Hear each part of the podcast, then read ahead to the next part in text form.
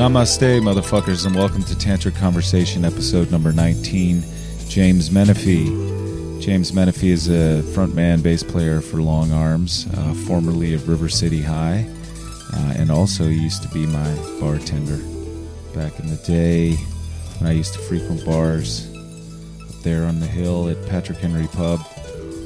We spent a lot of time back then talking about music, and uh, he would sometimes let me DJ, which was always fun for me. I don't know how much fun it was for everybody else. But uh, love James, and he makes an interesting, I think, bookend for uh, Taylor Steele this week.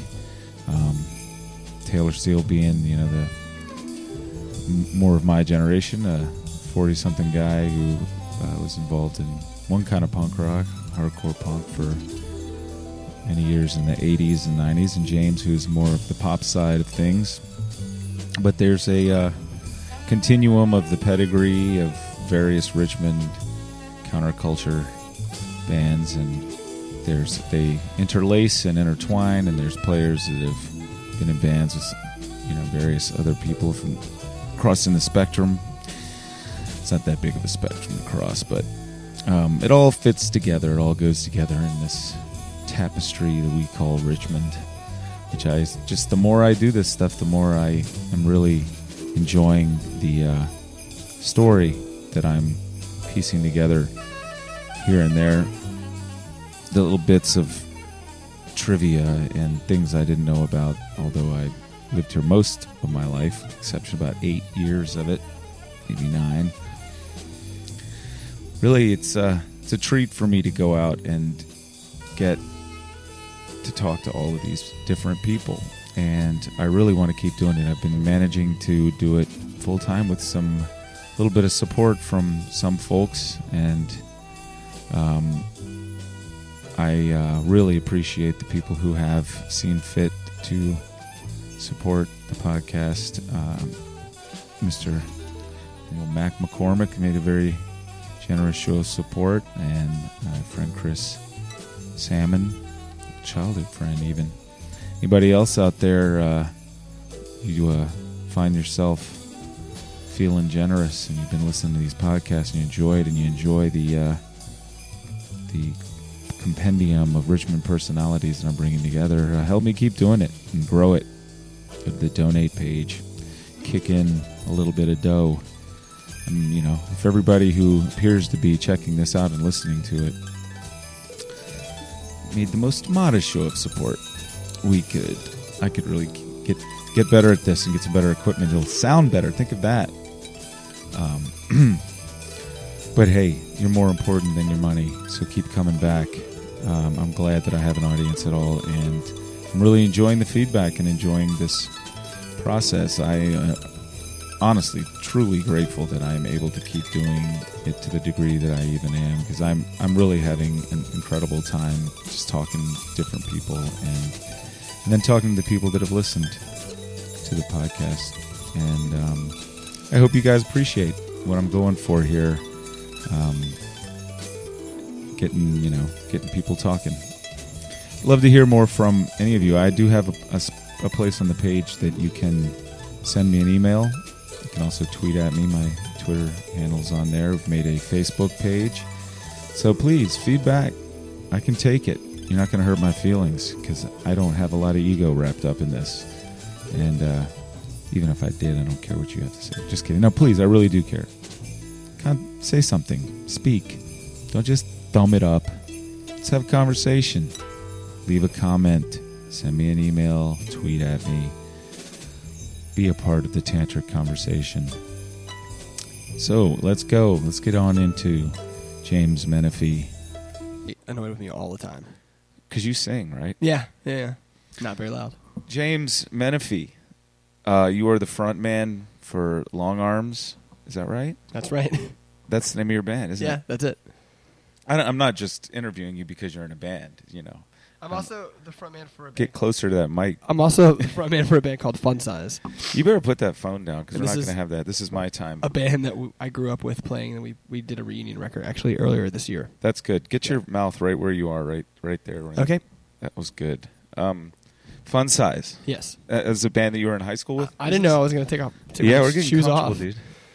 I'm gonna, just so everybody knows, I'm keeping my shoes on.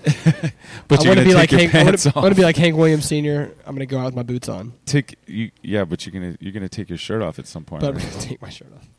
Um, uh, what is what is your musical history? Um, actually, let's go back to the very beginning. Where are you from? Are you from Richmond? I grew up in Southside. Yeah, you from did. here. Yeah. South Side. When you say Southside, you mean like actually Richmond South Side? I went to Meadowbrook High School, so it's very close to Rich. It's it's right on the county city line. It's not like you know Midlothian, Brander Mill. It's like right over the city. So it's it's basically the the south side of the city. Yes, you weren't in the county. It's kind of a forgotten. motherfucker. It's kind of a forgotten um, part of Southside is it's a forgotten part of South Side. Why do you say that? because it's um, it's it, it was the first part of Southside that that was a suburb, Mm-hmm.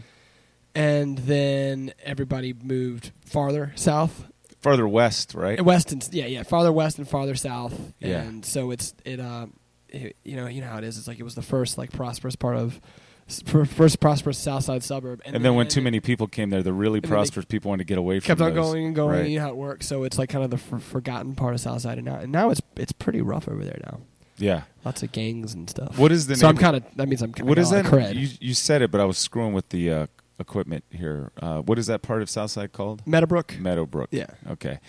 Um, Whenever I see somebody now that's from Meadowbrook or, or went to Meadowbrook, I always feel like we're we're like uh, brothers in arms or something. Uh huh. yeah. Uh, now, yeah, that- that's the whole South Side thing is kind of weird to me. Uh, Like, I never, I always thought of like, you know, when you get to Chesterfield, like that's farther south, but it's not. It's actually further west along, Yeah. uh, along the river. It's like paralleling the west end Right. of Richmond. So, you know, even though the river kind of runs north south, it it winds and yeah. bends No, you're around. right. Absolutely. The, the geography is kind of kind of strange. it's confusing. It's Yeah. the same way. Like you lived in St. Paul for a while. It's the same. It's confusing the same way. Like they they call um, West St. Paul is actually south of the city, um, but it's west of South St. Paul. that explains why the replacements are so crazy. yeah. Well, it's very confusing over there. Yeah. The river all running all through there. Yeah. That explains why Bob Mould's gay Yes. and Grant Hart too. There's a lot of things that are And why explained Dave by how Pirner wrote Runaway Runaway Train. and it's schizophrenic. You've got two cities that close together. Two, Right. you know, normally you've got one urban area to use as your uh, context for urban shit, but in, out there you got two six miles apart. You got St. Right. Paul and I was actually there on September 11th. I was in Minneapolis. this September. No, no, wait, it's not even happened yet. The Yeah. September, Yeah. 11th, ten years ago. Yeah. Yeah. What were you doing? Playing a show? We had a show, um, and we had then the next night off, and we were chilling at this dude's house. We're at the guy's house who was just he just got engaged to this this woman, and she was not psyched that we were staying. They had like kind of like a little condo, and we were all camped out in the living room. And she hated it. She was so mad. She was so mad. But then like the world ended, and then she felt real bad for How does being such a bitch to us. This house right here that we're we're in is this just you and your girlfriend? yeah. Yeah. Yeah, it is. How does she like it when bands come over here and crash on the floor? does that Um, happen? She, she she deals with rock and roll world, Yeah. um, so she she understands. Like she knows what it's like. But I also I haven't um, um, because I know that bands are just traveling. This is kind of like they're like Independence Day, the movie. Mhm. They just like they they move to they they absorb all the resources in a particular area and, they move on. Yeah. That's what bands do that. I know that. They I don't did the same destroy thing. So anything, I try to. They just I use don't know. a- so I try not to have it. they don't. know, they don't destroy the White House as they are coming through. Right. They just eat up your shit. Yeah, they just take everything. uh, I know, I did stink it. the place up. So I try little to limit my, my exposure to that as much as possible. There's a conscientious way that this can be done. You know, you got to. You just got to have the right boundaries when the bands come over your house. You know. I, kn- I know, Yeah. uh, like the, the when I was on River, River City High and we were on a label called Doghouse, and the guy who owned that label was a guy named Dirk. He had like a uh, wing of his house. You said that really fast. What was the name of that label? uh, Doghouse. Doghouse Records, Okay. and he had like a wing for Mhm. bands. He'd be like, "Go to the band wing, stay there." You know, like, so Yeah. You just go over there, and that's where the band stayed. And, And it was it was designed to uh, To to, im- it had rubber- the it had rubber walls and- right, copies of Jugs, right. Lots of out on- porn in the bathroom. and uh, and it also um had it No was, like, beer. the bath and they had like a self like it, the wall the showers that like cleaned the bathroom every hour like autoclaved it so Uh-huh. to clean it Right, from all the yeah. jizz Jizz. yeah. I was going to ask you just because I wanted to drop a literary reference. Um, have you ever read any Tom Robbins? Uh, I've uh, only read Still Life with Woodpecker. Well, he wrote one called um, what, that one that has nothing to do with Richmond, but he's written like two or three that Right. have something to no, do there's a, there's a, there's a little bit of a mention in, about Southside in Still Life with Woodpecker. yeah, and there's a mention about Southside and even Cowgirls Get the Blues. Right. I've and he, that, yeah. do you remember what he says in there? No. It's a place where men know more about the carburetor than the clitoris. Wow. Shit, are you serious? that is amazing, dude. Wow. See, the thing is, I know way more about a clitoris than I do about a carburetor. You're so an exception, which is why you don't live there anymore, right? Yeah, yeah, You're- exactly. You That's had why to I moved across out. the river. That was the thing. That's what they, they do this thing when you're 17. They give you both. They put both in front of your Two face. diagrams, and then, right? And, then- Find and the then- carburetor. and then I was just like flicking the. I, I kept like spinning on the carburetor and like flicking Right. it, and they were like, "All right, you got to get out of here, kid." Oh my God! He also said that this is a place where they will men will sell you everything they have, which is nothing, and kill you over everything they don't understand, which is everything. About Richmond? About Southside Richmond, Say that again. they will sell you everything they have, which is nothing, and kill you over what they don't understand, which is everything. Wow. Yeah, Good God. It's got a bad rep, Southside. D- So did he? Li- where did he live though? He lived in Richmond. I, like, I'm not. He went to VCU, Okay. like when it was still Richmond Professional Institute, Right. and he, uh, you know, hung around the village like everybody, Right. and like had a bunch of friends. And I think they also like lived in those row houses across from the library. There was Right. a bunch of people that lived there, like like London Row? John. Yeah, Linden Row. Yeah, Okay. there was a guy named John Paul. Miller, who was a friend of his, who's a character in the first book, and yes, and you, I think if you go look into that Richmond counterculture stuff, you'll find out more about the group of people he hung out with. But he got a, a job at the Richmond Times Dispatch out of college, like because he got originally he went to W&L, got kicked out of there, went to Richmond Professional Institute, became you know a, a downtown Grace Street kind of guy, Wow. and got a job at the Times Dispatch out of college, and at one point he was something was going on there and there was going to be a story about Sammy Davis Jr. in the paper and the editors of the paper at the time refused to show put the picture of Sammy Davis Jr. in the paper or like on the front page and at that point he said I, I got to get out of this town and he looked at a map of the United States and he found the geographical point of the United States that was the furthest from Richmond that he could which was Seattle uh, Puget Sound and he moved there that's where he's Shut been up. ever since yeah that's the Wow. story anyway that's the legend but uh That's insane. did you did you find when you grew up in Southside to uh, any of these stereotypes on any in a, any application? Wait, just true? to throw it re- really quick, I I just r- read this really great interview with um with um I'll get there in just a second. My brain's gonna take a second. to get Paul Anka, Uh-huh. and Paul Anka was talking about how, how Sammy Davis Jr. was was the most versatile and talented performer in history. Basically. Huh. And, and, and, and that everybody, all those dudes agree that Sammy Davis Jr. was the best. Like was even even Frank was like, but he, he always had to be the boss because, but, but the fact that that Sammy Davis was black held Right. him back so much. But he all had to be those the dudes, chairman of the board, right? Yeah. That's what. Right. but all those dudes say without a doubt that Sammy was like the man. He was the he was the most talented performer they've ever seen. I mean, this is like this is Richmond's, uh, or or actually, it was the whole. I mean, it's the whole country at that point. Yeah. You know. Uh, but it's it held on. I think it's hold, held on in Richmond a whole lot. Like South Side, did you grow up with the Confederate flags being prominently displayed we had that. over there? You know, it was a, it, they had those shirts in the early '90s that that were. Um, You wear your X, Yeah, I'll wear mine. Exactly. Uh-huh. You know, you remember them, and Yeah. uh, so we had a lot of those in in our school. But um, but at the, I gotta say now, this is gonna sound really really weird, but I kind of yearn for those days because you always knew where everyone stood. Yeah. You know, like you're like, all right, there's the rednecks, these are the punks, you know, and this is everybody else. These are The- the, these are the jocks, Uh, right. You know, and like so. the rich kids. Yeah, Were there rich kids yeah, over there? Uh, it, it was they were dwindling at that point, but there were like some. They weren't. They were never really like. It wasn't like deeper south. How did rock and roll and playing music get to be? Did that start in high school? Yeah, it was just like every other, you know, bored South Side or bored suburban white kid thing. Mhm. You know, you just you want to do something more. Yeah. Well, tell me how you did it though, because it's not like every other. Not Uh, every, you don't think so? Well, No, uh, you, I want to hear your particular take on it. Otherwise, Uh, what are we doing here? right. We're just hanging out at my house. Um, you, uh, I feel like it was just. I I feel like it's a story that's been repeated many times, and it's a good story. It's just It is, but it's a tell me the specifics Yeah, of your story. You know, just um, okay. You know, you grow you you know uh, you How in love about with. let's start with the subjective pronoun. I Uh-huh. fell in love with the Beatles Okay. at like a very very young age, and I was you know and then I you know I couldn't stop listening to them for you know eight or nine years, and then And which Beatles are we talking about? Like any Beatles or the early Beatles or the um at the time when you, I think when you're young I?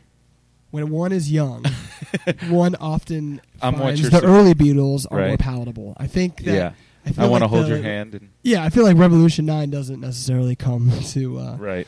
come to fruition in a child's brain. Can't relate to that. Right, but of course nowadays, like everyone has hit parents, so Right. so I'm sure like six year olds are are loving "Happiness Is a Warm Gun," um, but uh, at the time I was yeah just early Beatles, and then um, and then you and then there was like a brief foray foray into into Led Zeppelin, which is Uh-huh. what every suburban kid has to do, Right. And then and then I started listening to punk, punk But rock. look, I'm not going to tell you this again. I want you to just tell Right. me your story. Yeah. Okay, you're not speaking like a rock critic. Right. I will tell you again. I'm not trying to threaten you. What an Just- asshole! and then punk rock found its way into my life. I want you to tell your story, though. You Because know? I'm telling you, I'm telling All right. Uh, I had a friend who lived across the street from me who who left town and came back, and he brought punk rock with him. Yeah. And And what, what punk rock was that at that he point? was listening to all like Southern California stuff. So he was listening to like the Descendents and uh, The pop punk certain kinda genre of yeah. It was a very specific genre of punk rock. It was be it would be this Orange County thing that happened in the Right. in the late '80s, early '90s. It would be like this band, Big Drill Car and Chemical People and Descendents all, and then bands that were Were the friends with them. Adolescents one of those? bands? Adolescents were kind of they were a little more hardcore. Social Distortion. Social Distortion also like a little more hardcore, but not necessarily as like you know like Descendents were all songs about like chicks and stuff. Yeah. So I had this like this this this thing where it was a little almost a little metal, like Mhm. a little pop pop metal kind of thing, but it was also I mean, those guys like punk rock. distortion too. They're just not writing about like Yeah. pharaohs and. Right. Egypt. And my and all. favorite actually of all those bands was was the Doughboys. They're from Canada, Toronto or Montreal, um, and um, and I this stuff just kind of like came at me and and I and I loved it. And it was like the thing I'd been waiting for because it was melodic, but it was still you know aggressive enough to where I was. It made me want to like start my own band. But, Mhm. you know, I could play out my teenage angst and still be melodic, and then eventually it- there's only it's only your days are numbered where you're like I want to do this myself. Yeah. You know, it, the, the the thing about punk rock is great is is um, from the Ramones on down, you just it just makes you want to do your it makes you want to do it too, Yeah. for better or for worse. Well, yeah. Yeah, you're just like I I not and you start thinking like I can do this. You know, I I but but you don't mean that. I never meant I can do this in a um I could do this better. No, but I, you, I just want to do this. I want to be like I like or you know you're like I've always wanted to. You know, you grow up. I grew up singing and singing songs all the time, and I just never really knew how to how to how to transform that into actually being able to play it. So and write your own right, song. absolutely, and um, and so finally, punk rock comes along and it gives you this wonderful conduit Yeah. where you can pour all of this angst and frustration and um, hopefully ability into this like one container. And that's why these you got the book Please Kill Me sitting there and I think it was it was Legs McNeil who was the one that coined that term. right. And what they meant then was it was like an upstart. It was like somebody who had the audacity to pick up an instrument, to write Yeah. a song and form a band. And that's the aspect of it. It's like these just these, you know, Where's your um, Burroughs who says, "I thought a punk was always someone who took it in the ass," which is true. That was later when they got Metaphorically. record lab, record I deals. felt, I felt like the thing is, I felt yeah along the way. I've been Mhm. I've been punked many times in my life. right right and in in, in african american culture a punk is you know somebody who's a chump an idiot a mark you Yeah, know whatever but but they but Why they, are you talking to me right here? I'm I'm just a punk. I've been punked many times. because your story is fascinating even being a punk you have this lovely home it looks like there's some is that some actual pop art up there Yeah, look, there's there's a Tim Harris painting. is that a tim harris Yeah, oh, yeah it says by tim harris right Yeah. there i asked him to do I love that. I love that dude so much. he's cool as He shit He has no man. clue. I'm, I'm, key- I'm like a, a baby around Keybone whenever I see them play. I just take notes. Were you at that notepad. most recent show at Gallery Five? I had to work that night. I've been to the last. They played like three re- in the past year though that I've gone to.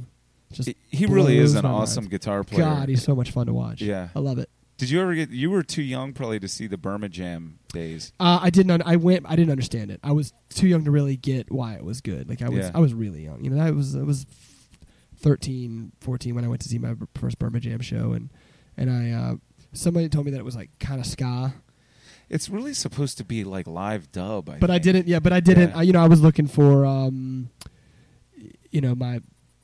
The s- sk- the specials and then, Right. and then that was like the rootsy that, was as rootsy as I got with ska you know I wanted it to be like a, a I take that back. It was. I mean, there was there were dub moments because I was. I'm a little bit older than you. What are you like? Thirty. I'm 35 now Okay, I'm almost ten years older than you. I was like in college when they were playing at the Metro and stuff like that. So it's Right. it was a little dub, a little ska, a little like it verged on reggae, but also uh, with a punk. Right. You know, um, which is you know like the Clash doing that. I feel like or- I would have loved it now. Yeah. I tried to get him. I saw him at the museum pushing a. And he's an art handler at the Virginia Museum, and I, I tried to get him. I was like, "Come on, man! I want you to do the podcast. I also would like to get my hands on some Burma Jam because I had the record, the emergency broadcast thing." But he was like, "Yeah, I think I got some, whatever." Sent him a message on Facebook. Nothing. So Tim Harris. He's too busy Too painting shit for my house. yeah. Yeah. Is that a, is that? Did you buy that? Yeah, I bought it Um, at Kirsten's gallery Oh, right on. at the Schindler Gallery. So, um, you we're punk rock makes it easy for uh, somebody to s- imagine how they could do this themselves. Yeah, absolutely. That's Yeah. that's the beauty of of of punk rock. You just you like I want to do this. I can do this, but I want to do this. Mhm. But I feel like there's it's really important to say. I said this earlier, but I I can do that. Isn't like a it's. I always feel like whenever I've said that in my life, it's always been an homage to everything before me. yeah, You know, never like a um a, a, any type of like one upsmanship ever. No. you know, like you just like I, I I can do that. Like why why I feel it in me. It's, it has to happen.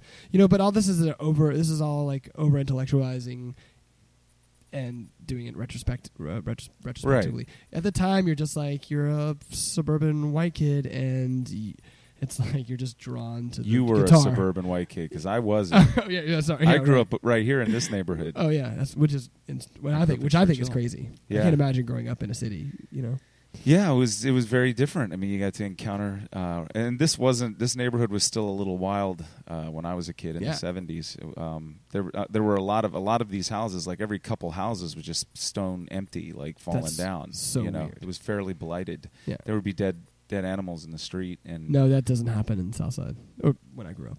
right, No. you were pretty nice In the uh, burbs. But uh, you know, like. Uh, you're you came at this at what you started. You picked up your first guitar and started writing songs. How old? Yeah. Um, I st- I was playing piano, um, and then and then we we tried to start our our, our band started in 1991. Mm-hmm. I was in seventh grade.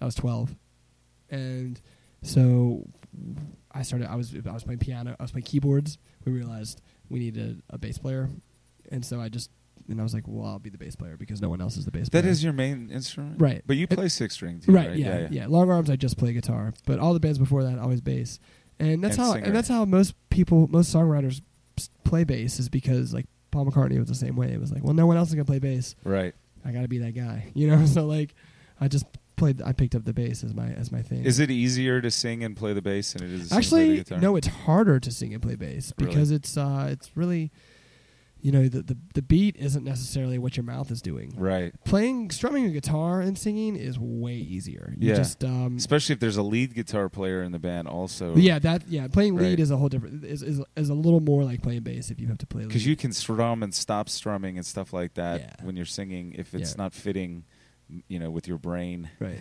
yeah to do both. But as long as you've got that other guy that's bass players singers are you know there's you can count the successful ones I feel like on a Geddy couple Lee. hands you know Geddy Lee, Sting Paul McCartney yeah, Phil, uh, uh, Phil Lynott you know Claypool. yeah That's Claypool. Phil Lynott. Yeah, that's yeah. a good example. yeah that's where I mean that's I always you know Phil and Paul McCartney and then sometimes Sting those are my I look up to you can't say Sting all the time because he's such a I don't know Does the best word to- everything. such a white guy I love Sting. I mean, know? that's the thing. I do too sometimes, and sometimes I'm just like, I can't handle Sting right now. You know, I, I wouldn't go see him now. Like, and and Stewart Copeland made some point not that long ago that he was like, in the '80s, Sting knew what was cool. I mean, nobody knew what was cool like Sting did from like the '70s to the '80s. He Yeah. always was ro- ahead of the game and always had the great idea and wrote the awesome songs and like knew how to look and everything. Yeah. And he was a complete fucking asshole, Yeah. like a total goddamn asshole. Now he's hardly got any idea what's cool, and he's the nicest guy on earth. that's true. He said that. That's awesome. I love Stewart's like frank, uh, like discussions of Sting's character. He fucking hates will me. fucking destroy Sting all the time, and I love it. And they'll do Sting will do it back to him, but but he can't do it as well as Stewart because Stewart's just mouthy. He's a mouthy little bitch. Yeah, he's got way too much ego to be playing the drums. Like Yeah. that's the problem. Is too many, you know, too much ego in that band. Yeah. Ironically, it's the fucking guitar player who's the chill member of the band. And it's amazing that like a lot of these bands, it's the singer and the drummer that have the big problems. you Yeah. know? like uh, Elvis Costello was the same way. Um, um, no, I take that back. Please uh, retract that from the from the you can statement. just take it back now. That's just uh, you know Elvis and, and uh, Bruce Thomas, the bass player, didn't get along. Um, it's fascinating when it's to me just the inner workings of other bands. you well, know, to be in the rhythm section, usually you have to be um, more of a of a person who has the demeanor and the kind of ego that is about supporting the big picture. Right. And like, in order to have the balls to stand out there and open your mouth and be the singer and like engage the audience and all that, you have to have a certain kind of ego. And a lot of t- when that kind of ego is back there in the drum kit, it's uh, it's frustrating. Yeah. Oh, by the way, I was thinking of Tom Petty and Stan Lynch. They they battle. They hate each Mhm. other. And yeah. Are you a big Tom Petty fan? Um, I go. Um, that's nice. Ladies come in. That's the- oh, is that the mail? That was the um, the uh, disembodied hand coming through. Lurch delivers me my mail in the afternoon. Um, yeah, I'm, I like Tom Petty. The hand that Oh, just Lurch. See, like I'm dropping. I'm ruining these references left and right. You right. So I um I love Tom Petty. Love Tom Petty. Absolutely. And I feel like I like more of Tom Petty. The songs that I don't like are fewer farther between than like, you know, I would say the police. Mhm. Like I love some police, but I cannot stand some police. what is your know. favorite police song? I love Man in a Suitcase. That's an awesome song. Yeah. Yeah. Yeah. And um Driven to Tears. That's really incredible too. That those Yeah. are that's Zenyatta Mondatta. Yeah, Both, abso- yeah, both of that, those that songs. era. Yeah. Yeah. Zenyatta Mondatta era is is my is my favorite. It was Yeah. always to me when I was listening to the radio in the morning. If they played "Driven to Tears" and then it went directly on the radio, even where they could have stopped it, they let it go into when the, The world world's is running down. running down, You, hear, you hear that snare hit. Yeah, I was like, it's gonna be a good day. Yeah, that's a great song. It that's really a great is song. fucking awesome, and Yeah. that that shit sounds good. They're amazing albums, and like you know, I, at the time that you grew up on this, I grew up on this, so I wasn't analyzing that shit. It's just great music, and I like I'm loath to do it now. Like I don't want to take apart what the police are. They're just like the police. Mm. You know, I don't want to say it's a little bit of punk, a little bit of reggae, and whatever. It's just the police. You know. Yeah. Did so? Did that? uh At that point, so the bands that are influ- when, Do you remember? Actually, I wanted to ask you this earlier. Do you remember when it was that you wrote your first song and you were like, "I can, I can do this. Not only can I imitate, Mhm. I not only can I play the th- chords, Yeah. because lots of people never get past that. Like they can just play other people's songs or play chords and imitate shit. And you, when you actually wrote a song, Well, the first the first incarnation of our of this band Fun Size Mhm. that started out when it was just there was just three of us. I was playing keyboards. Mhm. I wrote my first song on on keyboard. what was it called? It was called "The Light." Ah, sounds serious. It's so embarrassing to talk about. that is a loud laugh. You got, you, you got one. It Yeah, it's because it's so embarrassing, and it was uh, it was only and it was good because it was uh, th- three chords. The verse was the same as the chorus, which is a very cool thing to do in music, Mhm. which is a very Tom Petty thing to do, and the bridge was minor, which is Give me an example of that. The verse being the same as the chorus. And- Well- and, you can use Tom Petty. If yeah, absolutely. Because more people would know that than your Um, fun size. You wreck me. Uh huh. You, know, me, baby. Yeah. Yeah. You wreck me, baby. Same So he's- chords. he- it's same chords like- in the verse, same chords in the chorus. Right. Um, uh, refugee. I mean, Uh-huh. Tom Petty just does it over and over again. He's he's so great. Even the losers get lucky. I mean, I think I'm every Tom Petty song I can come up with right now. I'm trying to think of re- how. So you're saying that he says the words of the chorus and then. the, the chords are the same. You know. Oh, Yeah. oh. There's, he does that. He'll briefly he'll be like, "It don't really matter to me." Yeah, And, like, there's, like, that's that's diff- kind of a that's a little bit of a British thing. pre-chorus. Yeah, And the pre-chorus. chorus okay. is the same as the verse. That's a very cool Tom Petty thing to do. And it, it's, it's just a good simplified way of writing a song. You you and the and the and the difficult thing is making that pr- that that verse and that chorus sound different enough to where you don't get bored as a listener, which is hard yet simple. Yeah. Like rock and roll. It's very simplistic, yet it can be deceivingly difficult. Yeah, know? well, here's the thing: is like you said, this has been done many times, right? Yeah. Like uh, the the story of the the the kid picking up the guitar and whatever. But and we have gotten to the point where we're just like we lose the wonder at that. But the but the there is it's impossible for everybody to do that exactly the same way right. and even if they tried. So it's the thing about rock and roll is it's this template in which whatever personality you're going you are is the only thing that's unique about it. You know, Right.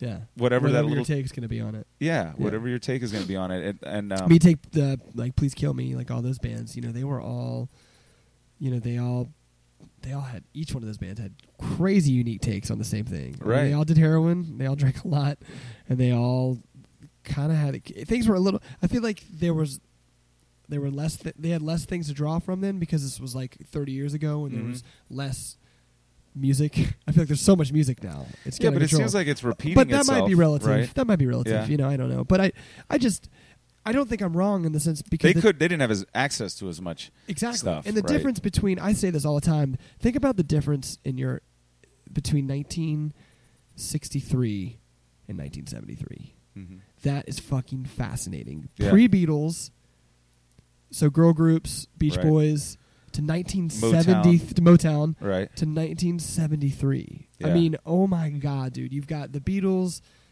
whole career, and then you've got psychedelic rock, and then you've got arena, and then and then arena rock, and then and think about the difference between is- what- 2003 and 2013. And what is the It's difference? Nothing. think, like, if you had to break it down, if you wanted to like intellectualize it, because we just said this, I said this about the police. You want to do that, but when I listen to the Beatles now, I go, well, that thing that sounded like some really weird shit that Paul McCartney just completely made out, up is some old, you know, World War One era parlor tune from a bar Right, yeah. that he felt authorized to bring into Right.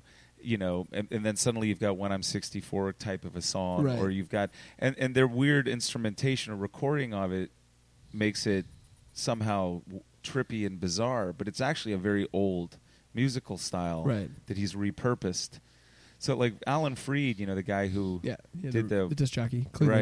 Right, Yeah. Cleveland. or- uh, He had the he, supposedly he had the first rock and roll concert, which was called the Moondog Moondog Matinee. Coronation Bar. Yeah. Uh, ball Moondog Coronation Ball it was the first time white kids and black kids showed up at a rhythm and blues show together. Right. And he was the one that started calling it rock and roll, in order to dis- distinguish it as a separate thing because it wasn't. It was all just, you know, this one thing. But in order to sell it to another audience, he he started calling rock and roll. He said rock and roll is a river that has absorbed many streams.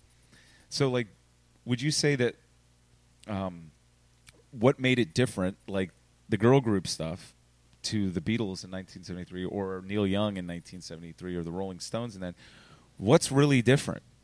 Like, you know, there's we think of this culture Drugs. has changed.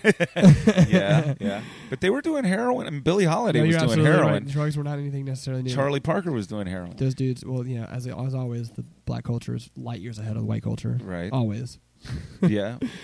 Well, I see. I, again, I'm not like this culture is together. Yeah. Like this white and black culture in America is actually the same culture. Yeah. We we have a tendency to like, and it's just sort of without being challenged, often said it's one thing or the other. Yeah, no, but it's you're not. right. It doesn't exist in a vacuum. None of it Right. does. Right. Yeah. So um, I, I think there are probably, I think the difference maybe is um, the the level of uh, pain that was underlying what was being made by black artists and African American artists, like the the pathos, the fucking, you know, the suffering Yeah. behind that, the feeling of like being cut off from the past. I mean, that's just a lot more fucking shit to channel into yeah, music a lot more to talk than about. like you know I'm just a broke ass cracker. Right. You know, um, but like you know the Rolling Stones are still playing the blues in 1973 Right. right? But they're uh, they're doing cocaine and heroin and drinking a lot, and they're dressed up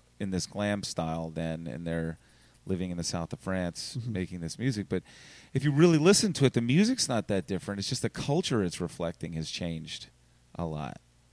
Would you? I mean, I, no, or I, do you agree or disagree? no, I, I, I completely agree.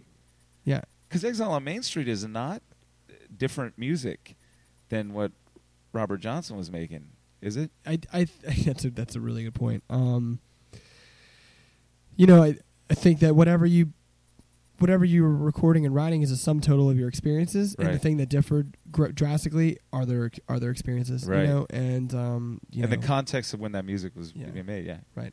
And they were probably about the same age. Both both records were made. I, you know, Robert Johnson was about twenty seven when he recorded all those, and I think that probably. What? How old was everybody in when seventy three? I feel they were about twenty seven. Yeah, probably. Had they had they cracked their thirties yet? I mean, the Beatles, you know, they all broke up. That band was broken up in 69, 70, and they none of them had turned thirty yet. So maybe they were in their lower thirties at that point. So maybe they were a little older. Right, and the last music they recorded together, like "Let It Be," right? Yeah. And that's, I mean, that's just rock and roll, rhythm and blues with their little twist of Abbey like Road was- English. Was the last, but Let It Be came out. After. But the stuff they could do in the studio was very different. That's the thing that's changing is that you can have a different, you can have multiple guitar tracks. You can bring in sounds that you could not Yeah. play on stage. You cannot do live. I mean, the Beatles. This is what happened with them is they couldn't play live anymore right, because their goddamn amps weren't loud enough to to drown out the screaming. right, So they just went into the studio and they started doing things to make an album that you can't reproduce on stage. yeah, Like you can't have a cymbal with a tape running from the cymbal uh, stand into the tape machine and back around. That's how they made a loop right, back then. yeah, You can't have that on stage. Too good. So maybe that's what changed. yeah. Technology is a is a big ad- advocate of of of of. I mean, it really takes culture and stands it on its head. You know. Mhm. um, the advent of recorded music is I mean that's you know that's that's changed everything and home reco- home recording is he is now you know doing what doing the unthinkable for music and that is Right. that everybody has their own studio Yeah. so everybody has access to making music so there's you know a glut of music I feel like it Uh-huh. just cannot keep up anymore I mean Yeah. really it's it's just insane I could have just like let it s- sit back and let something ha- come to me that is gonna, Oh, yeah. you know, Yeah, you have certain people that you kind of trust to tell you stuff, and you just kind of like you, and you just listen to them, and then sometimes you trust the wrong people. So we were. ba- Um, I, I I guess I took this down a, a different road when you were you were talking about the first song you wrote, and it Yeah. was called "The Light." yeah, Yeah, uh huh. And this is in fun size. yeah, yeah, yeah. It was, it was fun size. Yeah, And then, did you become like the? Were you already the singer? Were you guys doing I, covers w- I was see, I, I was a singer, but I was also, uh, you know, was I was twelve? uh huh. Yeah, Wow. yeah. So eventually they were like, we need someone who can like not sound like they're twelve, and I was like, Right. and I was like, you're probably right. So we got, um, so I gave up the piano for the bass. We started writing like, um, we started we started pl- like covering like Sex Pistols songs and Mm. stuff, and then, and then, um, and then we it basically we all tried to sing. Everybody tried to sing, and then we we got like we actually got a legit singer, and we started writing songs. Um, and then that guy went off to college, and then, and then I had grown up a little more, and so I started singing again. Your your balls had dropped. a little bit, Yeah. a little deeper. yeah, a little deeper. We still sound kind of twelve sometimes. yeah, you know. uh, yeah, absolutely. I definitely sound twelve on the early fun size stuff, and that yeah, and so when um, and so I started singing then, and that's and we recorded like our our first demo, but that wasn't until that was two years later, so that was like um like 93, 94. That's when we actually started being like a band, playing out, playing Uh, the Metro. you- let me ask you a question that I was going to ask you before we were talking about the take that, like, say Johnny Thunders and Richard Hell and these guys had on on rock and roll. Then, Yeah. um, there's this the aspect of the of the look, you know, Yeah. the appearance, the Right, style, right. you know, or the fashion or Yeah. whatever. Was that something? I mean, you're a good-looking guy, and you've and you've Very got nice you that going for you. You know, as a as a as a as a front man and stuff like that. Were you conscious? I mean, did it did it seem to you that like the vi- the visual like presentation was that always like in your thinking, or was it never in your thinking? Was it like you know this is part of i mean because you start doing the punk rock stuff that visual is a big part of like by the time by the 80s it's like Right. hair and piercings and torn Yeah, you know, and you know, I didn't, I didn't even understand that that. I almost didn't feel like that part of punk rock was was in me, like in our sound. Mhm. I didn't see at the time. I didn't even know that what we were playing was punk rock at first. I I, I didn't get even it. Even though you were covering those bands Ex- that- ex- right? Well, it- the, the Sex Pistols and stuff to me sounded like a different style of music than like the Descendents when I was Right. a kid. Like to me, that was like, well, there's this style of, of rock and roll that sounds like the Descendents, and there's a style of rock and roll that sounds like the Sex Pistols, and I don't feel like the two are, are the same. To me, as a child, like I was like, you, and I didn't know what to call ourselves. Like this whole term of pop punk right didn't really, I didn't, it didn't really exist at the time. People were calling the Descendents like, um, that's when they were the emo core thing was floating Right. around. So like people were saying it was emo, and this was like early '90s, and they were also because it was emotional hardcore. So right right so you're like, so the Descendents our emo core, and then there was like those those rec- record those those critic terms float around post punk, post punk Right. alternative. You know, and I remember reading a review and someone called the Descendents like post punk alternative, and I was like, so I was like, oh, I guess that's what we play. right We play post punk alternative music. You know, I didn't really understand that it was. um I, I didn't really get that it was all just punk rock. Um, and and even more than that chuck berry Right. when asked what he thought of punk rock said what punk rock is just rock and roll just rock and roll. Yeah, yeah absolutely yeah um so uh, you know i just um so i didn't i didn't i, I didn't there were no safety pins i just we just i just wanted to dress different than the jocks but you guys and you guys also I, so your appearance wasn't uh, a super conscious part of it? No or- no no. I wish it, we wish we would have taken more time to groom ourselves let's put it that way. But then you're you're not even in high school at this yeah. point right? We were like i was like a Just started to be sophomore in high school. high high school. Just lanky white kids. And uh, fun size continued through high school? Yeah man. Yeah. we went we stayed continued all through high school and all through college and then me. that guy went to college and that kind of Yeah, well, yeah, and then and then I started singing, and then it was like, and then we and then we stayed a band for, I mean, another five years after that. Put out a few records, toured a lot, actually, started touring, wow and um, your parents let you do that huh? mhm, I did, yeah, yeah, I did. Um, you know, I went on my first tour. Um, we were playing shows out of town uh, on the weekends. I went on my first tour the day I graduated from high school, and then and then after that, it was, um, you know, every vacation, every weekend, we played a ton of shows um, for a bunch of kids. We did a lot, and we got did a you good. make any money Um, yes, we made some. I was Enough impressed, support but yeah, by the end, I was impressed. We never ever asked our parents for money ever. They were not very supportive. Uh, None of our, you know, my my my mother and my father now are extremely supportive of my musical career. At the time, they did not get it. My dad got it a little more than my mom, but my mom was horrified. mm-hmm. And um, and you know, your parents just want you to have something to fall back on. That's their thing. And but at the time, I was you know I was going to college all the time. and I was getting great grades, so I was like, Yeah, what, what, why what can- not? what can you say? yeah um, it was so um, we did. We never asked them for support. We we figured it all out ourselves. Um, th- they're actually the one guy who did help us out the most, who was our surrogate father, was this might blow your mind. I don't know if it will or not. David Triano, who played guitar for for Boy Oh Boy and Finding Gravity, oh yeah who had his own label called Bob Records, and he put out the first Fun Size record. And Tree was like, he was awesome to us. He we he put out our first record. He gave us a credit card. We went on our first tour in case we had any problems, which we did. We dropped our, our we dropped our transmission Oh, in our van. We put it on his credit card, um, which we paid it back, of course. But we he fronted the money for us. Our last tour, we needed a van. We we had to rent a van for a couple months. He fronted the money for that. Like we always found ways because we knew our parents were like not feeling it. yeah Like they were feeling it to the point where they would let us do it, but like financially, they Right. were they were like not trying to help us out. Which is another thing that annoys me about music these days because I feel like every parent like helps their kids out. well they so probably much. rather have them do that shit than the other shit they can get Right, into right. now Yeah, uh, yeah, exactly. I'd rather be in the damn basement in Yeah. a band playing music than Right. Yeah, So, but uh, you know, Fun Size we la- we broke up in in 98, 99, and at that point we had we had we toured a lot and we put out a few records and, and we get we did a good job of.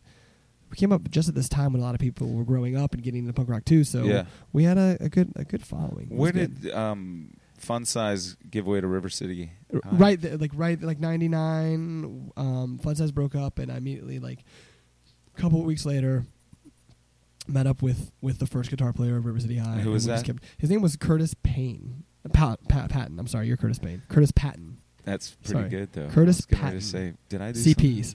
I yeah curtis patton who is still around he plays um he plays in a band called mild ways right now he's been playing pedal steel recently Curtis Patton. good Okay. dude um, he and I actually started River City High together.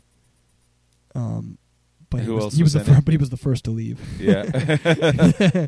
he didn't like the way it was going. he just we just he knew we were gonna start hit, hitting the road like crazy. That was my thing at the time where I was like, I was like, I'm gonna do everything because Fun Size. The, some of the guys didn't want to tour as much as the other guys. You know, it was like this this thing where a couple guys didn't want to be on the road as much as a couple of other guys in the band, and it was and you know at the time I was like, this is the only way we're ever gonna do anything. This is before the internet. You know, you had to tour if you right. wanted to get if out you there. wanted to put it out there, yeah. Yeah. And and you, unless you, uh, I mean, back then the reason to get signed was that somebody could do all of that. Exactly. stuff You're you, exactly but right. Which is why right. River City got got a great record deal eventually. That ended up being the worst record deal ever. Yeah, But- let's. This is is all coming back to me now. Like, all right, so I wanted you to tell me who were the original members of that band, though, real quick. It was so we had it was Curtis so Curtis Patton, um, Alan Skillman who played drums in Fun Size too, okay, and Mark Avery. Mark and myself. Avery, that's- and I'm that's the remembering that's him. the that's how River City High started. And then and Mark Avery played guitar too, right? Mhm. So did you, when Curtis left, did you take on another guitar player? you know I took on yeah yeah we did we took on um, Cam Cam Denunzio. Played, Oh yeah, played for f- this long, like for about six months. And he also was. I, there, there's this book about like uh, Virginia, like punk rock history that What's someone put out. I don't know. I've never heard of it. I don't know. I, it's out there somewhere. And this guy, wrote- I think he went to JMU. He wrote it. Mm. And Cam's, Cam's, um, Cam, what Cam said about River City High in this book is, um, they, I was, I was spending too much time and not making enough money to be in River City High. so I, so I quit, uh, which is awesome. I mean, I fucking love Cam it's so not much. very punk rock. I know, yeah, exactly, and uh, and he was right. He's absolutely right. Yeah, Um, but, but, then you guys won the making the band thing. well, then right? that was a couple years later. So this is, this Oh, is we're talking. This is like 2000 for us. okay. So we were like, so then, so then we got another, another drummer who's who, who, Jay McMillan, who's now now plays drums in. Um, he was in Jack's Mannequin, and he's now. Oh yeah, yeah, yeah. And Bob Jay and Bob. and Bob Anderson. Right. So we got those guys about four or five months apart, and that was when we became like the band that So toured. I forgot those two were in River City High. Mhm. Yeah. Bob and Jay. They were in reserve for the most pr- productive, fecund, life affirming part of River City High, which was Fecund is an interesting word to use when talking Yeah. about. yeah, Okay. yeah. All right, so you had it was Mark, Bob, and Jay, and you in the in the period when it really when you did the making the band yeah. thing. Well, no. Right. See, so then, so we toured with these guys. Uh-huh. We, we toured for like three years straight. Got a got a got our major label record deal, which is what, which is which was the whole idea was we're gonna tour like crazy and we're gonna get a deal, and we got one. We did that. You know, it was like the Who was that goal. with? MCA. MCA. Yeah. Oh. And so we got we got our major label deal. We we we were on the road for for years, and then and then the MCA thing happened. MCA was like a it just stopped us dead in our tracks. We spent too much time writing the record, not enough time touring and remembering why we were a band. And being a band, yeah. and we Mhm. and we totally lost focus of all the things, and it just put a huge rift in our band. yeah. And we and and the MCA MCA goes out of business. The record doesn't come out that we spent you know nine months writing for, three months recording, and um, we're back on the we find ourselves back on the road without a label, without a booking agent, with a manager that doesn't really want to work with us anymore because Could you even really use the record that didn't come out? No. Because they own the masters yeah. of that. So we're done, yeah, so we're Right. like we're just and then and then it was just so heartbreaking that like internally we just like we just combusted and and Mark and I decided to keep the band going and those two guys we parted ways with them and they went on to very stupendous things themselves. Bob and Jay. yeah, Bob and Right, Jay. Yeah, yeah, they yeah. both joined Jack's, Jack's Mannequin, Mannequin, yeah. and they and they toured the world and and and now that band's done, and now the singer of that band's doing his own thing, and Jay's Yeah. playing drums, and Bob's playing guitar for Bob John Legend. It didn't. What did? Oh, Yeah. really? What Yeah. did, didn't Bob have a band in between? Because they like they opened up for Jack's Mannequin in Minneapolis. Yeah, yeah. another- He he did he try to do this side project band the whole time? What was that called? Um, Bike Lock. Bike Lock. Yep. Yep. Yep. And uh, and they actually did it. They did a show in Richmond one time um, on, as a as a night. For, I had a night off from a Jack's Mannequin show, and it was uh, Those guys are kind of impressive to me. I mean, like in a lot of ways, uh, um, not to cast any aspersions. uh, I mean, Bob's a good guitar player. There's a lot of good guitar players. he's a great guitar player. Jay's a good drummer. There's a lots Great of good drummer. drummers, but those guys have exactly the right demeanor Yeah. to like do this shit. Yeah. Like they're they can party just enough. They can hang with all of that stuff. Yeah. They don't go too far Yeah. with it. They can kind of keep their shit together enough to like do the actual business of touring and Yeah. all of that. It's I mean it's, It's, pretty really impressive. crazy. I mean, we all came up. We came. I mean, you know, Bob had never played a show out of town when he when he went on show on the road with River City High. J Mac had had had played like a few. You Yeah. know, I mean, so these you know these guys were like. You, you know, we were all still learning. You know, Yeah. and, but now, and Mark and I were like the seasoned vets at the time. Yeah. You know, it was like, you know, And Mark was from what Inquisition? Inquisition. Yeah, you know, so they they went they they really created a name for themselves, and Fun Size did too. It was different. Inquisition, you know, they, um, you know, they were serious, you know, political Right. man songs. because that kid And- Thomas was in Strike Anywhere. yeah, wasn't yeah, he, in he's Strike anywhere. Yeah. So they and they people love Inquisition. I did too. I was a huge fan, um, and still am. And uh, and so people really people really liked that band a lot, and they they should. They're a great band. Um, so we but were it was different from Fun Size. is what you're Very extremely and different. Yeah, Fun Size Yeah. couldn't write a political song to save our lives. It sounds like the name makes me think about Boy Oh Boy. It makes me think of like the. Uh, like there's, it's a. they're going to be a lot of white kids with red plastic cups in Yeah. the audience. yeah. I mean, it's know? not the best name ever, but you do that thing where you pick a name when you're young and you like Goo Goo Dolls, you just stick with it. You can't. Like, this is us now. Yeah, and I mean, What you we get to own do? the name. It's just my initial, like my first blush impression of that name is that it's Yeah. like going to be more like a ska, like the Pietasters or something. Well, we like wanted, that. It's you know, like- we just put out this re- this this new record, and we were talking about w- our original guitar player, who who who opted out of the process because fundamentally he was o- he was over things like the name. he Right. was like, "Can we change the name?" And we were like, "We can't change the name at this point." He's like, Called "Well, name w- recognition. well, why dude. not?" And I'm like, "Well, because you know there are people who, will remember the band. I mean, I'm not saying there's like millions, but Right. there's like a hundred. Right, right. and like I'd like for them to pick up the record, and I don't want to start it with a new name. And he's like, "Well, you guys are stupid because this name's terrible," and I'm like, "Well, you're right. We agree."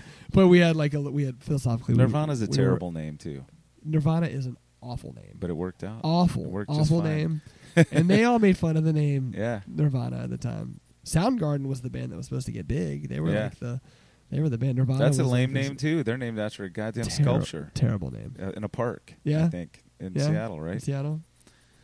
So, uh, what happened? Tell me the story around the making the band thing. So so this is going Bob to and be Jay a two-part in, uh, podcast. I think Bob and Jay left River City High.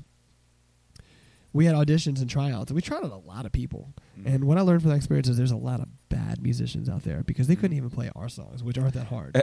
and um, we tried. to- I mean, I have like a, I still have a list of fo- a folder of all the all the emails we exchanged with people because it was just fascinating. I mean, we tried out like 16 drummers and 18 guitar players. I mean, they flew in from all around the country. It was crazy. And because we you were big enough that you'd been on a major label, so Mhm. people were like, "This is worth." Uh-huh. Sure, it was crazy. I you know I was fascinated when Mhm. people would fly out here, and the auditions went all terribly for months. And we we finally found two people that worked, and and the drummer is actually still Long Arms, and the guitar player is now in Fun Size. So these people are still Is people that know well. Chip and No, no, no. See, these are they were after. Oh, so this is okay. Pedro is his name, and Greg Butler is the drummer. okay, And these guys, so we we toured for a while, and then and then we um and then we just so happened to do this like this thing, this MTV thing where they had like tw- they had twelve bands. They wanted to do this thing, and we were the thirteenth band, and the twelfth band warrior. dropped off. So they like we were like the dark horse. They were like, well, you guys can can do this thing too because this other band. The singer's going to be a cop and he doesn't want to play music anymore. and I was like, and at that point, I was done with River City High. Mark was done with River City High because we'd we we was just heart. The whole situation was just so heartbreaking. We were so just we felt terrible about all these times been on the road, and we just lost everything. We we were real close, and then Mhm. it just fell out from under us. And we did this. We did like four or five months of touring with Pedro and Greg, and it just did not go as well as we wanted to. So we were done. But then MTV called us, and we were like, "We'll do this thing, but it's not going to work out," and we want it, and it blew our minds. So then, so then Mark what and I was were the, like, the conceit of that contest? Was it bands that hadn't had opportunities like you guys had had before? Was it generally like no, because there were there was there were a couple bands on there that actually had like that actually were on big indie labels at Yeah. that time.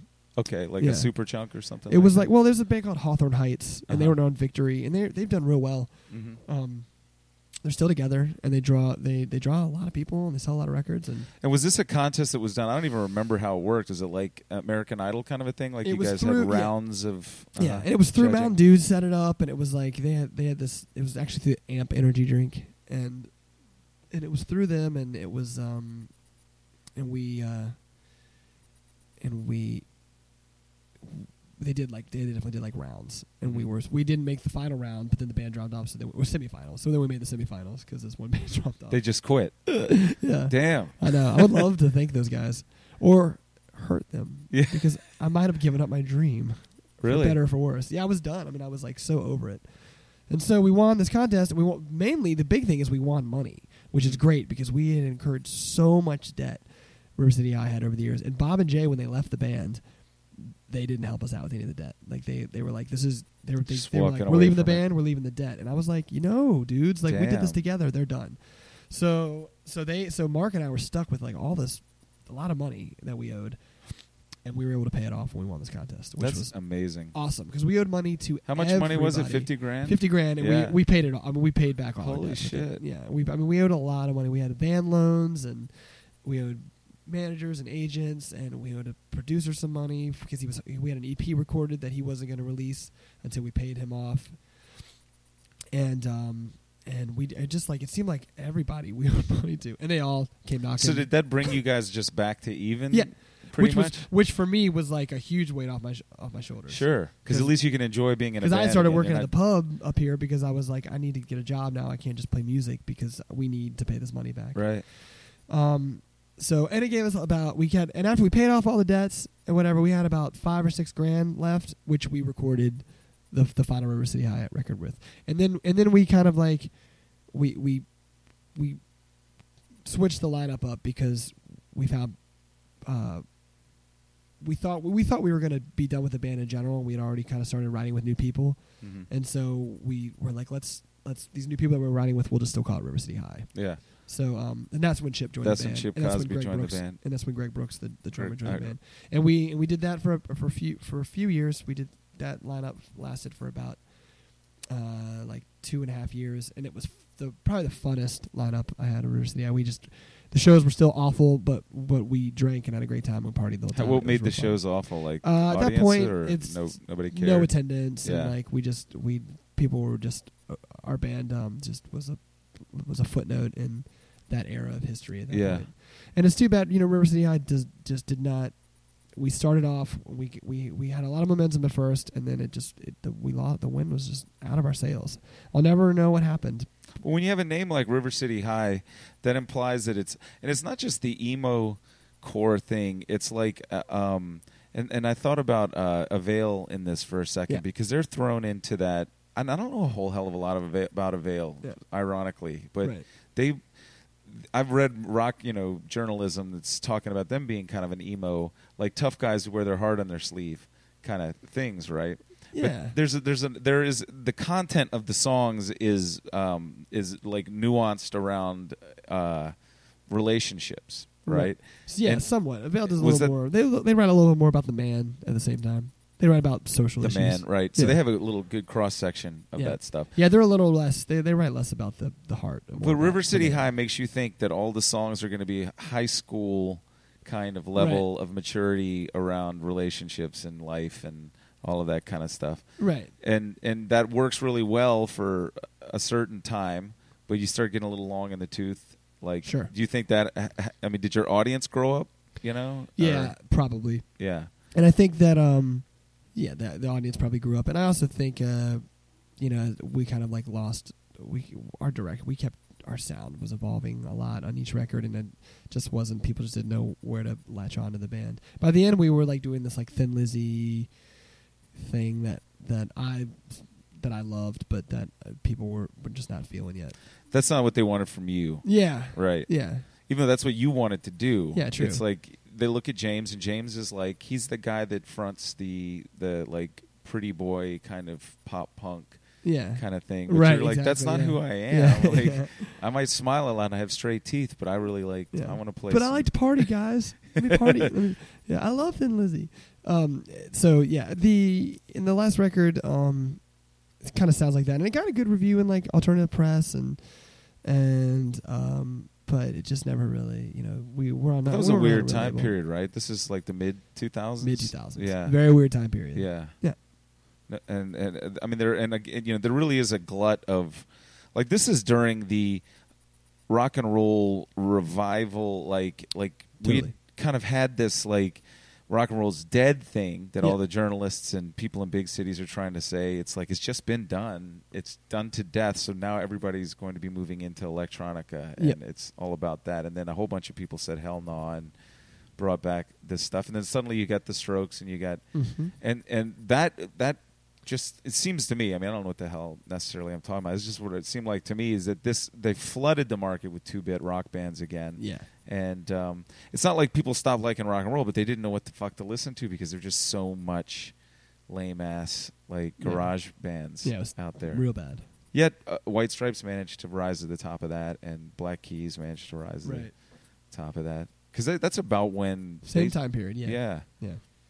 So, w- did you have a period of like I uh, just can't do this anymore? I Yeah, wanna play absolutely. and roll? Yeah, sure. I did with the last River City High tour. We came home, and I was just like, it was. um This was like the summer of 2007, and I was like, I, this is.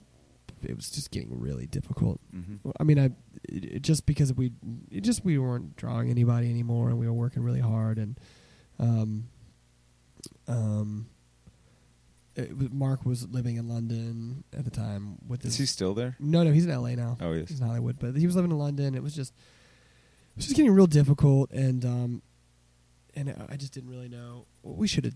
But I, you know, there's these bands that you like, they just keep on going and going and going, and eventually, like it just it works. And so I, Right. I feel like maybe we should have just just stuck with it, but but uh, the fact that Mark didn't live around here anymore and it just was made it really hard for for us. It's we like were, we were on a dead end label too at the time, when we were on this like label that just didn't really exist. Yeah.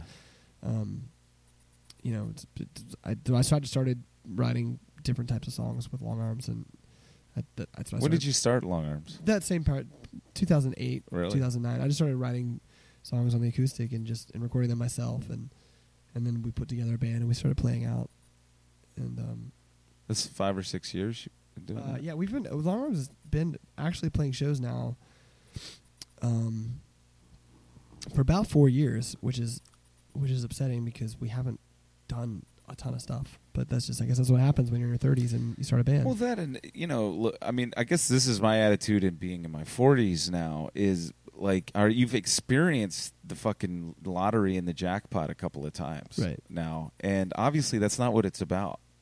You True. know, it's really about like, do you love playing music? Like, do you want to be in a band? Like all these ideas of like, do you are you on some you know linear track to the top of like money and prestige and fame? You know, is that really the model? You know, or Right. like, are you? Can you? Does it make any fucking difference? Like, if you ever get like, you know, you just keep doing it because you love it in your hometown and like playing shows, and you do it because you enjoy it. It doesn't have to be justified by anything else, right? Right.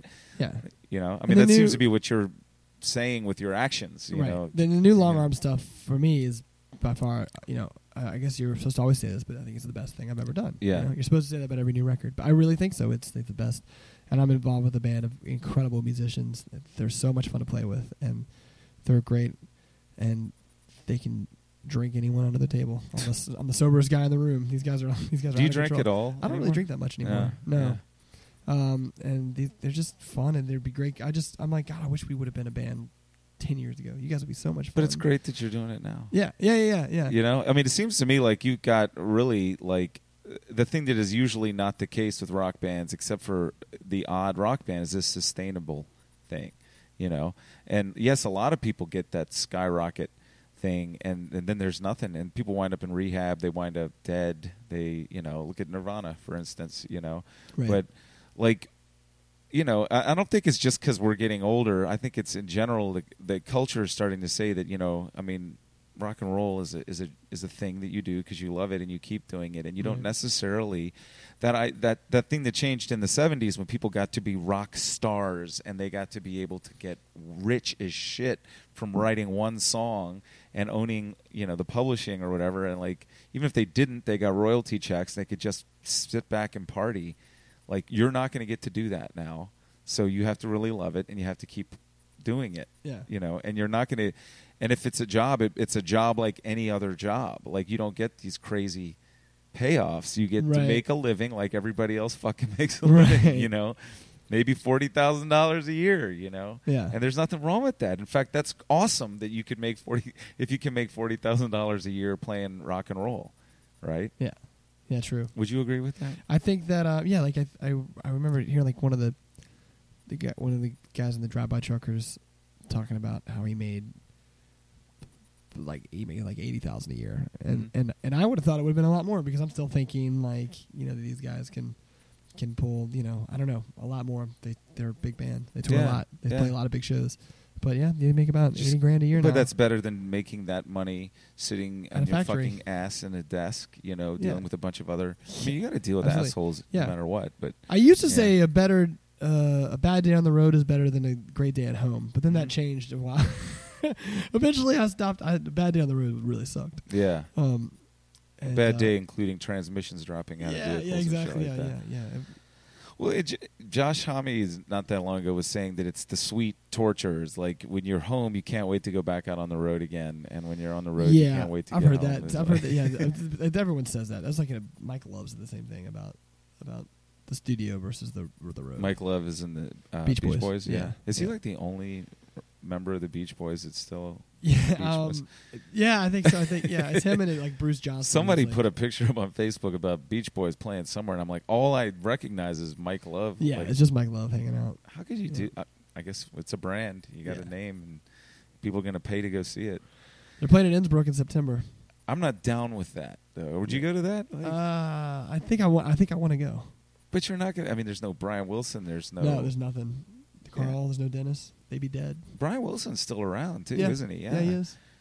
Yeah, he just. Yeah. But I mean, he a long time ago decided he wasn't going to do that shit. Last year anymore, they so- did. They all. He was back in the mix. They Oh, did was like a summer of shows again, and then I think Mike Love kicked him out again or something. That's so crazy. Yeah, it's man. insane.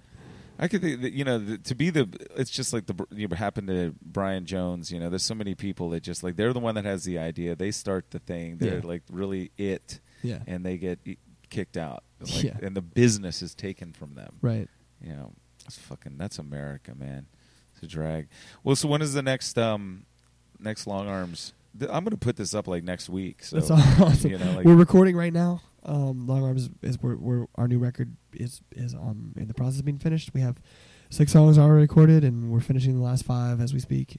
I and, go, I and go tomorrow. is, I go to sing is your stuff available like in, in local record Yeah, stores? And yeah, all yeah. that? Long Arms is, is the first record's on Spotify and it's on iTunes and it's at Plan Nine. What do you think about Spotify? Do you get any anything from that other any than money exposure? from it at all. and You only get exposure, Yeah. and it's awful for for making money. Yeah. I think David Lowery's like new thing now is he he's Fuck that guy. well, you know, despite what you say, what what we say about him, which it's easy to to Well, say look. fuck that guy. He is all about making money uh, for musicians and monitoring what the electronic. It's okay for musicians to make money. I'm not against that, all right? Yeah. But I spent four years like driving a forklift in a, uh, you know, a warehouse like up in Minnesota, yeah. and and I kept hearing this arguing, this complaining about not like being able to be basically a, you, you record a song one time and you get to be a millionaire. yeah. Why?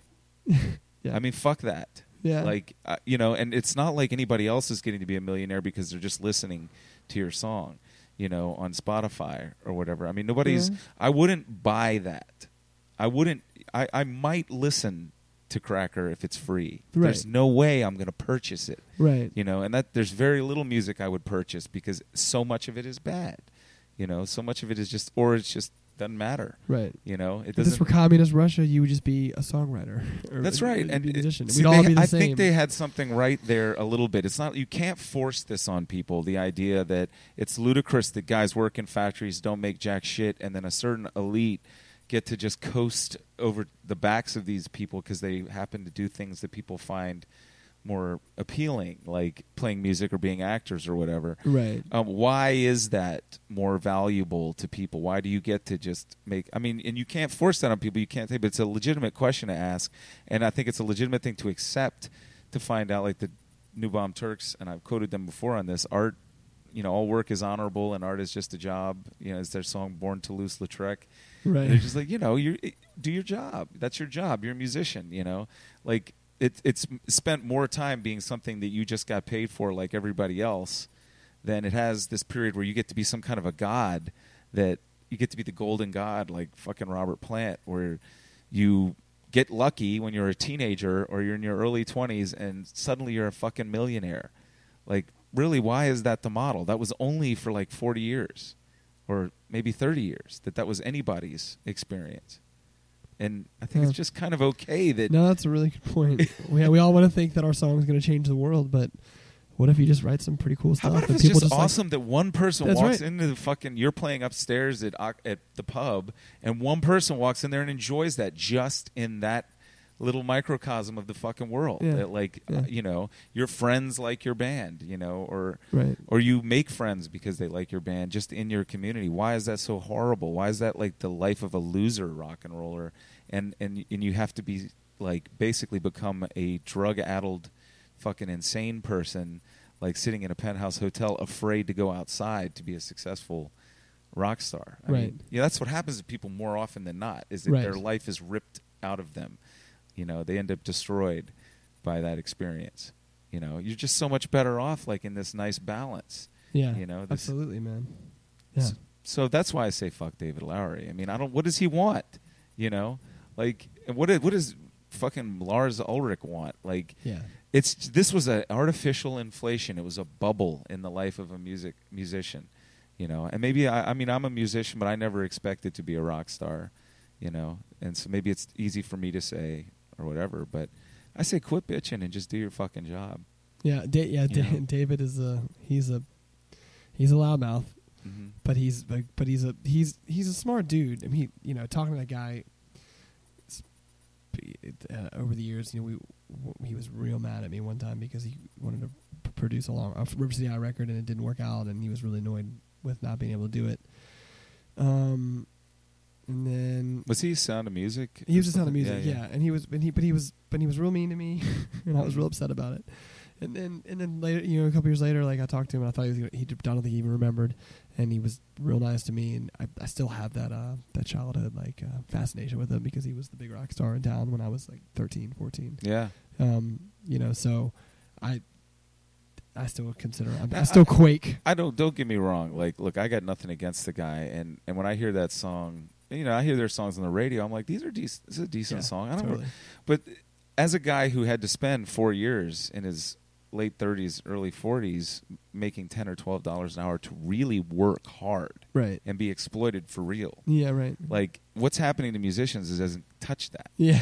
It's not even close. There's a lot more people really being exploited in this country Right. you know, like fucking worked to death. Like a friend of mine sells electricity for Dominion last night. He was talking about this at dinner last night. He's like, at, at these plants, like people die at these plants, like falling off of catwalks, getting electrocuted, like you know, baked to death. Like motherfuckers are out there. The dudes that you want to like buy your record are out there, like, you know, like Wow. having yeah. their lives shortened by what they do for a living, like right. not because they're dr- drinking and doing too much drugs, but you know, because this is a fucking hell of a way to make a living. You Right. know, so I just say, really, you're lucky you get anybody who's a musician like is lucky they get to make any kind of a living doing that. You know, and stop bitching about the fuck is going, what's over. You know, It's hard to It's tell not- somebody like you know you should be happy with with what you have. It's, people that are never happy with what they have, they always want. That's more. true. That's true. I mean, and that's part of what drives people to do anything to Right. succeed. But yeah, I guess I'm coming with the, the voice of I have a little fucking gratitude. You That's know? Awesome, like, man. That's a really good point. Yeah, stop. You should post that in the comment section of David's. Well, if David's anybody posts. listens to this shit, then they can hear my two cents about it. Because I have posted it before, uh, like on various people will put that shit on Facebook and say that, and like again, like I'm not coming out against the idea of musicians being able to make money, but let's compare that job with a lot of other jobs that people do. You know, you're not better. That's the reason the communists crack down on this shit so hard is the assumption that you're better than those other people. right? You know, because you play guitar Yeah, you know you're not you're you're lucky that you get to play guitar you know and like have all the stuff that goes with that and get paid anything right. because it's so awesome to play rock and roll you know Yeah, when you say that That's badass. it's fucking yeah. great Yeah, it's it's real badass. well thanks man I, I look forward to seeing you guys again it's been many years Yeah, thank you so much, man. it's great talking to you i just realized uh, we used to talk a lot when you were my bartender Yeah, you know? that happens. well, you have a, this open forum of just like nonstop discussion all night long. You got a lot of time to kill. I'm there for ten hours. yeah You would be there for ten hours too. at least. I might even stay after you. Yeah, I might even stay after you close. But whenever people will say like, you know, my bartender this or who's my bartender, like when I was in Minnesota, I, your head, your face would always pop in my head. Awesome. Fucking James was my bartender. yeah, weird, It's right? crazy. Yeah. I, I don't. I don't seem as malicious as as a No, person but you were you handled. You're a good bartender in the way you handle belligerent drunks, of which I was one. you know, you're like, I better get Curtis a drink because he's going to start yelling at everybody. What a great guy!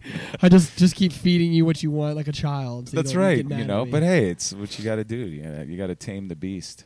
but I mean, you're a great guy, man. You, and you handle a lot of uh, s- those situations with uh, Equanimity? apl- equanimity, and aplomb. Yeah. Smile. yeah, All right. Elon. Make it look easy. All right, man. Thanks, man. Thank you. There you have it, James Menifee. Lovely fellow. Kind of got a little. Uh, kind of got a little lectury at the end there. I thought about cutting it out, but you know what? Listen to it anyway. It's important to remember that people work very hard for a living, and we love musicians. I love musicians. I've been one.